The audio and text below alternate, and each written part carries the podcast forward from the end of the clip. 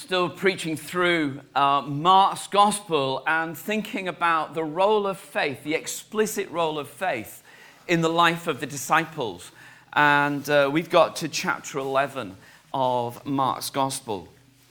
And uh, I want to think with you today about faith filled prayer or prayer for faith filled days, perhaps, would be uh, equally as good. If you've got your Bibles, then we're going to start reading from Mark 11.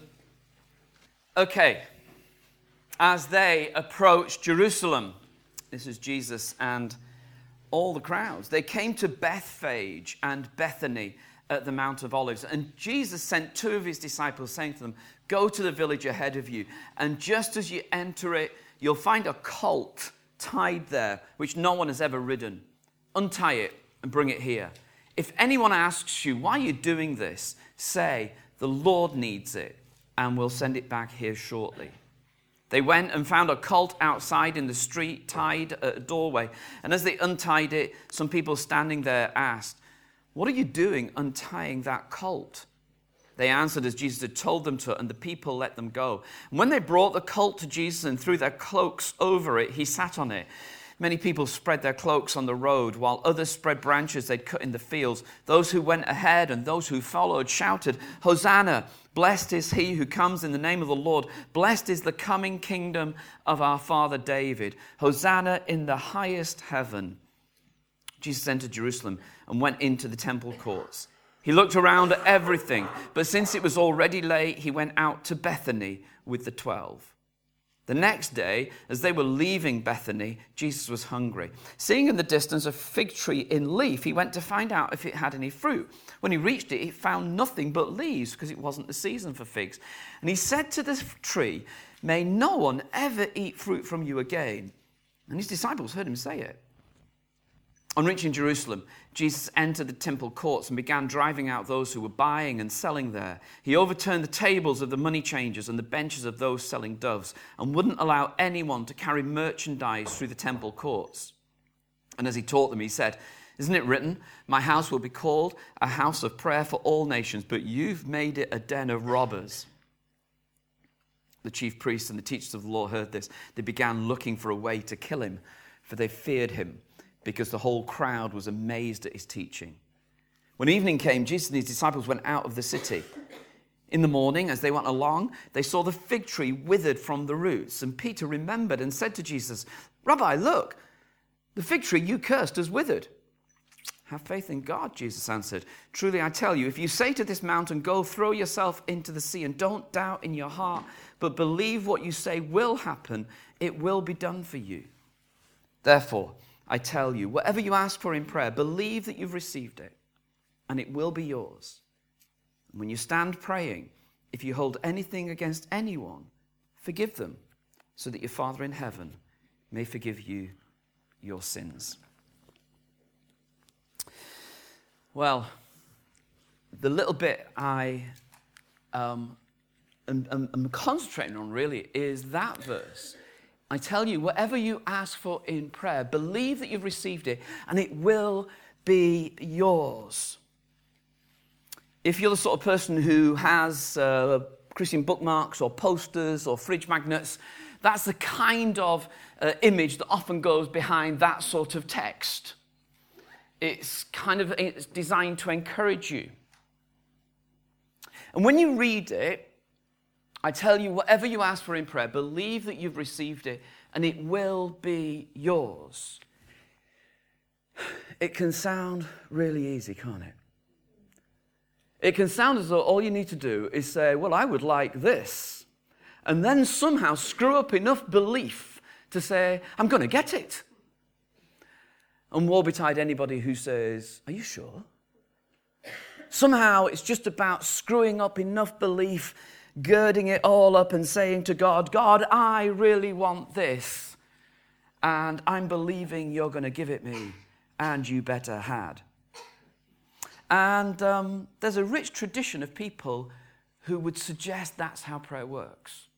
If you go on Amazon and just type in randomly how to get what you want from God in prayer, you will get loads of books come up. And people buy them in their thousands, which is irritating when you've written other books that.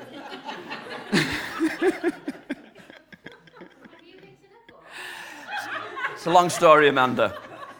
I'm, I'm, thinking of writing a new one.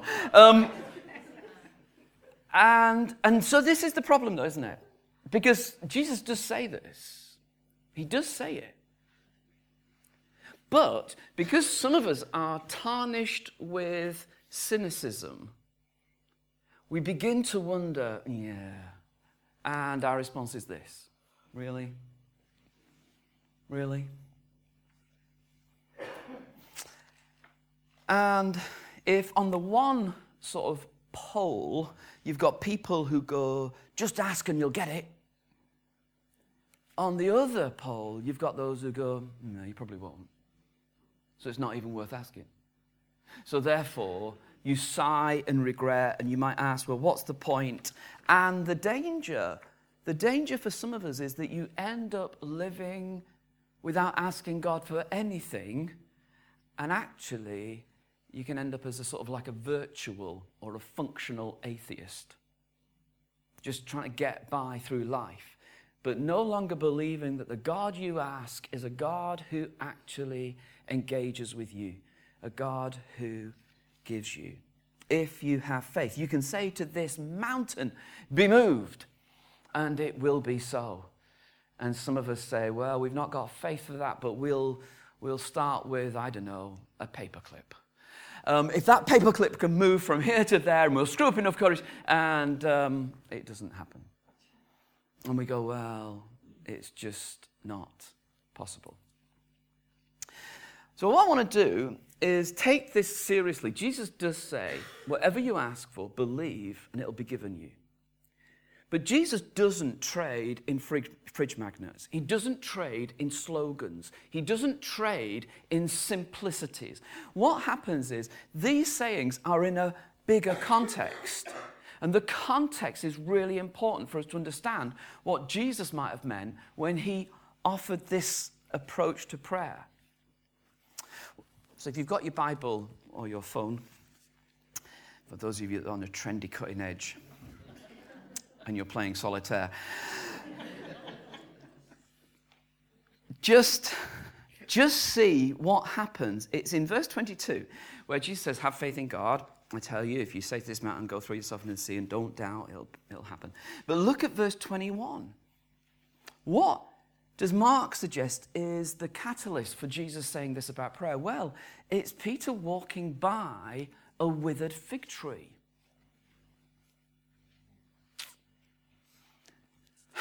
What was a withered fig tree? Well, you heard me say it.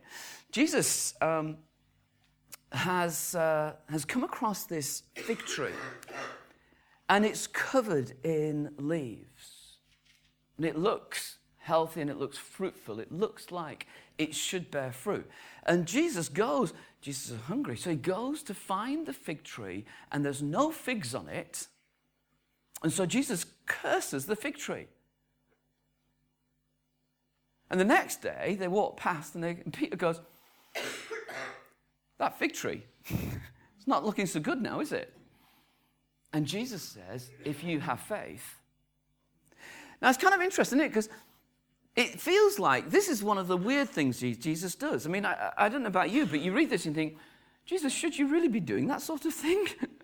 should you really be going around and just because you didn't get figs going, nobody's going to eat of you?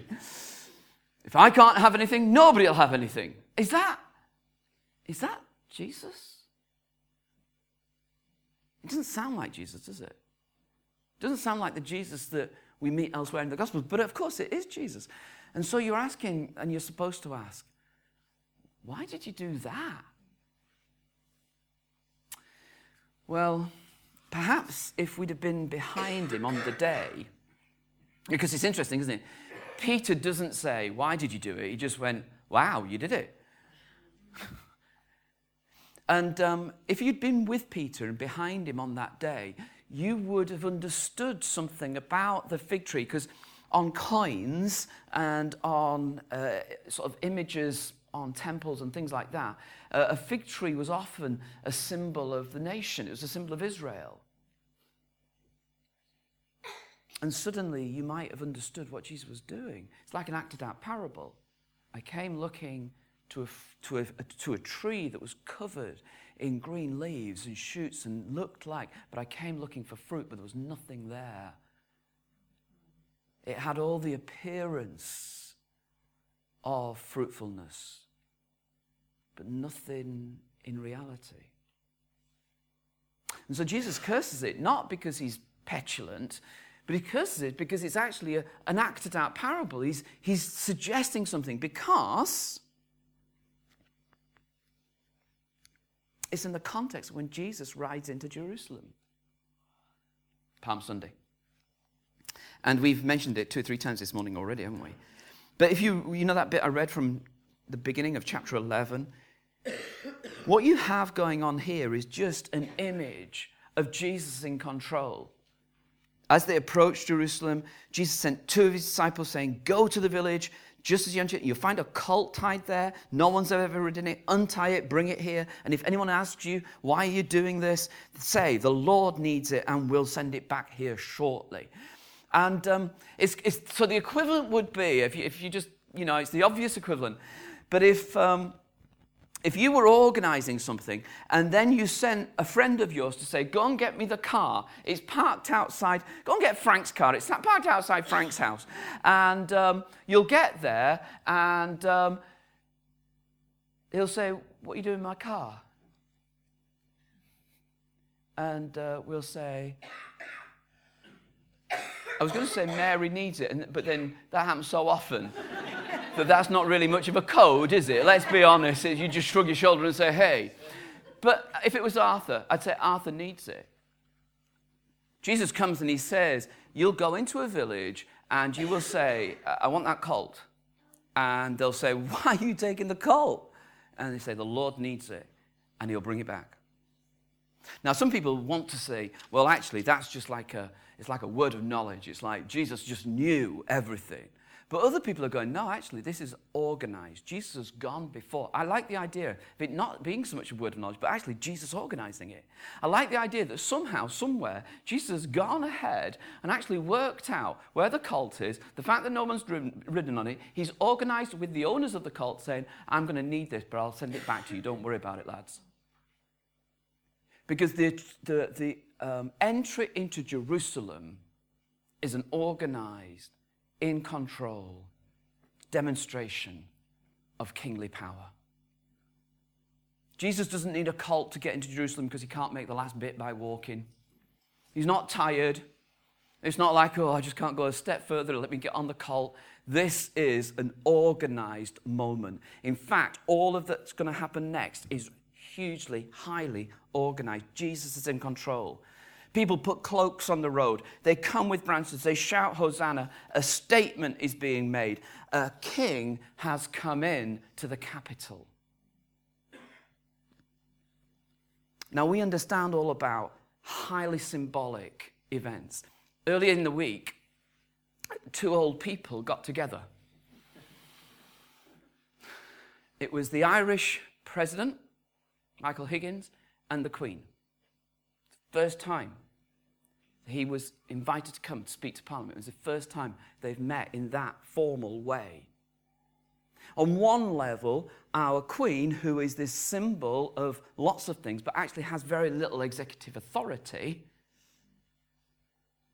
she doesn't make things happen. She's a symbol of things. But when these two people get together, and when she says in her speech, today is a sign that the past needs to be dealt with because a new future needs to be created, it's a vast, huge symbol that deals with pain of the past and the enmity of the past. It's a massive symbol about what does forgiveness looks like, look like? What does a future look like? On the outside, it looks like two older people getting together, but everybody who sees it goes, wow, that's a moment. We understand about symbols. Jesus on a donkey going into Jerusalem is a massive symbol. The king is here. It's the next day. Sorry, that night, verse uh, 11, he goes into the temple courts. He looks around everything, but because it's late, he goes to Bethany with the 12. And it was the next day, as he's going back into the temple, that's when he saw that fig tree. That's when he said, it's got the image, it's got the look of fruitfulness, but actually it's not bearing fruit. And, and he curses it. And he goes into Jerusalem. And he begins to drive out and overturn the tables. People have spoken a lot about this, haven't we? And in some ways of talking about it, it feels like some people give the impression that Jesus just lost it. He was just angry. But I'm not at all convinced that he was just angry. Not in that uncontrollable way, not in that I flipped moment. I think this is another demonstration. I think he is angry. But he doesn't do it the night before. Did you notice? He's, this is not uncontrollable. This is a demonstration. I'm going to go in there, I'm going to do something to demonstrate the fact that the king has come to the temple. And I'm going to say, you have made this place something it should not have been. You have taken the things that God gave you, this place, this temple, and, and, how the Jews understood the temple, by the way. This was where God met with us. This is like one of the, it's, it's the holy place. It's we've been talking about in different contexts recently, but for some people, they talk about thin places where God seems to be much easier to encounter. Well, the temple was the thinnest of the thin places, it was the holy of the holy places. It's like, God's here. What do you do with it? What have you done with it? People are selling stuff. You've excluded people. It was supposed to be a place of prayer, but you've made it a place of trade. It was so much more than this. In fact, Jesus uses the phrase, you've made it a den of thieves. And on your Bibles, it, if you'll see it, it'll have a little footnote and it'll tell you where that phrase comes from. It's Jeremiah chapter 7. And in Jeremiah, it's Jeremiah coming and saying, You've done to the first temple, you've done exactly the same. That's what Jeremiah was saying. You, you think, Jeremiah will say to his people, you think that simply saying the temple, the temple, the temple, that'll protect us. You think just identifying yourself with God will be enough for you not to be obedient. But let me tell you, Jeremiah says, it's not enough. You'll lose it. And Jesus comes and he cleanses the temple, cleans it up. He said, The people that you think can't come in, the Gentiles, it's supposed to be a house of prayer for all nations. The people you don't think are any good, those are the people that should have come. The thing it should have been about was prayer, about a relationship with God, but you have stopped that. And Jesus is saying your religion won't save you.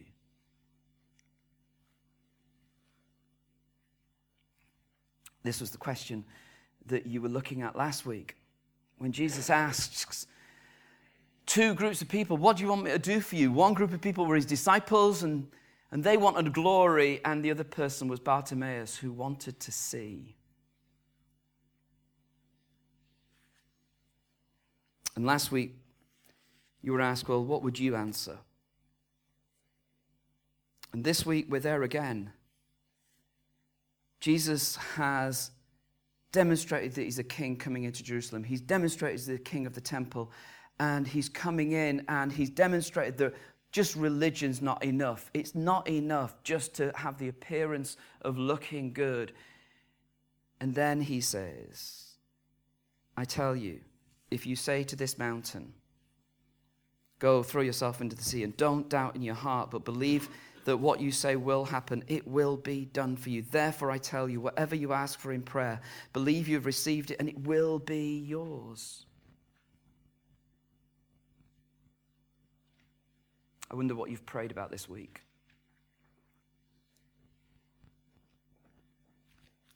This is the frustration of prayer, I think. You've probably prayed for people and for situations, people who are in situations that seem to be desperate and for situations that seem not to change. And the frustration is that you pray and you pray, and it feels like situations don't change. And that's where the frustration comes. Because then you said, Oh, God, I thought. And we can, if we're not careful, end up accusing God. Somehow God doesn't keep his side of the bargain. But it's not that God isn't acting, it's that actually God is, in some way, he binds himself to his own rules of engagement. Jesus had the same problem. Oh, Jerusalem, Jerusalem, I would that you would have come to me. But you didn't. In the Garden of Gethsemane, Jesus, uh, Father, if there's any way this cup could not be taken, please I don't want to, I don't want to drink from this cup, this cup of crucifixion, if there's any other way, Jesus. And yet, not my will, but yours. When we pray for people, the thing you've got to remember is that God doesn't invade, He invites. God doesn't invade, He invites. And then you go, well, what's the point of praying? Well, you pray because you're a disciple. You're a pray because actually you're learning what it means to be obedient to Jesus in this place, at this moment. I'm learning how it means to follow Jesus.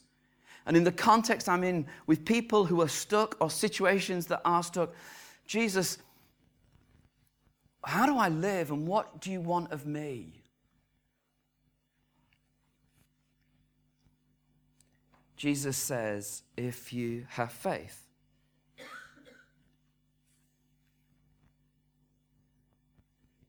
You say to this mountain, Go throw yourself into the sea. What was the mountain? Lots of people think that when Jesus was saying it, what Jesus would have been doing would have been pointing. It wasn't like just a metaphor, he was actually pointing to where the temple was because the temple was built on a mountain. And it's like Jesus is saying to his listeners the thing that nobody could ever imagine is that that, that huge temple, that impregnable, fortified place, that won't change. And Jesus points to it and says, But actually, if you have faith, you can say, Go throw yourself in the sea. And if you don't, if you don't doubt but believe, it'll be done. Therefore, whatever you ask, believe. Maybe the, pro- maybe the problem with prayer is when it's been diluted and it's been trivialized. Jesus didn't come just to give us everything we want. Jesus came to recruit us on his kingdom. And maybe the challenge is actually how the prayers are fulfilled. For Jesus, the temple would be destroyed, but actually, it was through his crucifixion and resurrection. The temple would be destroyed in AD 70. The Romans would come, and everything that people thought would never happen, it did. It, it, it just fell. But Jesus, who came to liberate people, he has to go through the way of crucifixion. He has to go away through the, the pain and the cost of all of that. And this is what I was thinking. The moment you start praying for situations to change, the moment you start praying for people is the moment you start paying a cost for the very answer to the things you want to pray for. Jesus models it himself.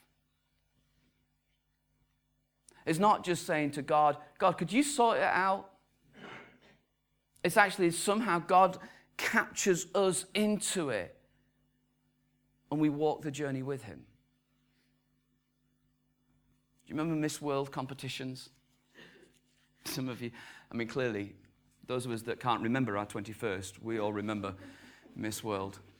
Do you remember the, the, they had these poor women all had to sort of all had to queue up, and the big question was, you know, what, what do you really want to see? And if you didn't say world peace, you were never going to be Miss World. And it became this sort of like glib thing. What do you really want? I want world peace. And sometimes I wonder whether there's a sense in which it becomes the similar kind of prayer God, bless everybody everywhere. God, heal everybody who's sick. God, sort out every situation that's broken. Amen. And we walk away to our own lives. I think that the moment we start praying is the moment we start praying in a conversation with God that does bring change, but one of the changes it brings is in us. Jesus, who says, anything you ask, actually will pay for that in his own life. The moment you start praying, you start in praying with God, to God, for the sake of the world. And it's not like you can stand apart anymore, but you're actually included in on it. And there is a cost, there is a process for what we're doing is we're praying for revolution. We're praying that things will change. And revolutionaries never know the end of the script. May your kingdom come. May your will be done on earth as it is in heaven. Where that text that we've read this morning leads is Jesus looks so in control as the king, doesn't he? entering, saying to, wither, to, to fig trees, going into temples and cleansing. But from that moment on, things are going to be done to him. They're going to take him. They're going to crucify him. He will be raised from the dead. I wonder whether those of us who long to see our prayers being answered we're left with not only the promise that th- that prayer does change things, but actually a reminder that somehow we're wrapped up into the process of how God changes. It's not simply being Miss World going, God, I'd love world peace. And then saying, God, why haven't you done it? And if there's any doubt in that, that last bit says this. And Jesus seems to have always included this when he talks about prayer if, while you're praying, you don't forgive those who have hurt you, then your prayers will not be heard. And for some of us, that's a big deal. And that's the moment where we start to get involved in our own prayers. Because suddenly we can't just be on the outside going, we've got 2020 vision, we see it all clearly, we're all right. It's actually, no, we come and we're people who are in danger of being bitter and we think we've got 2020 vision, but actually we've got people we need to release as well. The very act of praying is a moment where you start to say, I'm releasing some of the people. I might even want to say, some of the people I'm praying for. I wonder whether sometimes it's, easy to, it's easier to pray that people will change than it is to say, Jesus, will you help me forgive them? Because if they change, they're not going to hurt me anymore. But actually, to forgive means that I'm engaged in this process. So, where does this land, finally? I wonder, and I've said this before, it's not mine, it's, it's not unique to me. Somebody else wrote it and they said this. If you looked at all your prayers over this last week, would anybody else benefit except you and your family? How wide are your prayers? If prayer is a conversation with God that brings change, how wide are your prayers? Secondly, for those of you that pray half heartedly and might work, who knows. You know, those sort of prayers that we end up like the equivalent of non Christians, touch wood. Those superstitious prayers, be lovely if. But actually, what if prayer is you and I being drawn into the heart of God, a heart that says, Will you walk this road with me? Will you pay the cost? Will you begin the process? That Jesus has walked. The king who allows himself to be crucified, the king who cleanses the temple and yet has to see that the temple won't move to him. The temple doesn't change.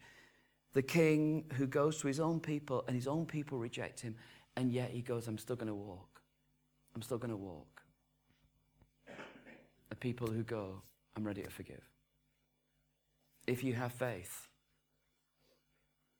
that faith sounds more difficult. And that faith seems to me like the faith that we're called to ask for. Let's pray together, and uh, maybe the folks can come and you can come back to your music because we're going to be helped as we do.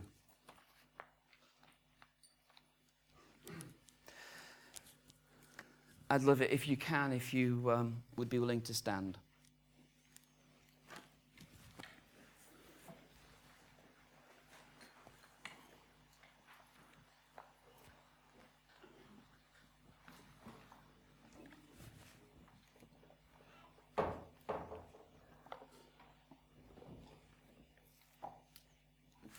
Going to ask the Spirit just to come and rest upon us and for Him to begin to shape our own lives and our thinking and the way we respond to God and the communication we have with Him. The truth is, it's easy to make people feel guilty about praying because none of us feel we do it well enough or long enough or often enough. But the outcome of this is not to feel guilty about the way we pray, but is actually just to invite us back into a conversation with God that changes things. Some of you are praying really hard for your own wider family because you've got stuff going on there that's really causing difficulty. And, uh, and you know that it's also causing you. You're paying a cost for your own prayers because you're concerned and you're desperate. And the price you're paying in that sense is the price that it costs to engage with God as you engage, as you intercede for your own family. Some of you work praying about workplaces and situations that don't seem to change there. And again, we're called to forgive and we're called to release and we're called to pay the price for God to do His work of bringing the kingdom. So this morning, maybe the best thing we can do is offer our lives to Him and say, Here we are, Lord. Touch our own lives, we pray. Let's just do that. Holy Spirit, come and rest on us, we pray. We just would want to invite you to come.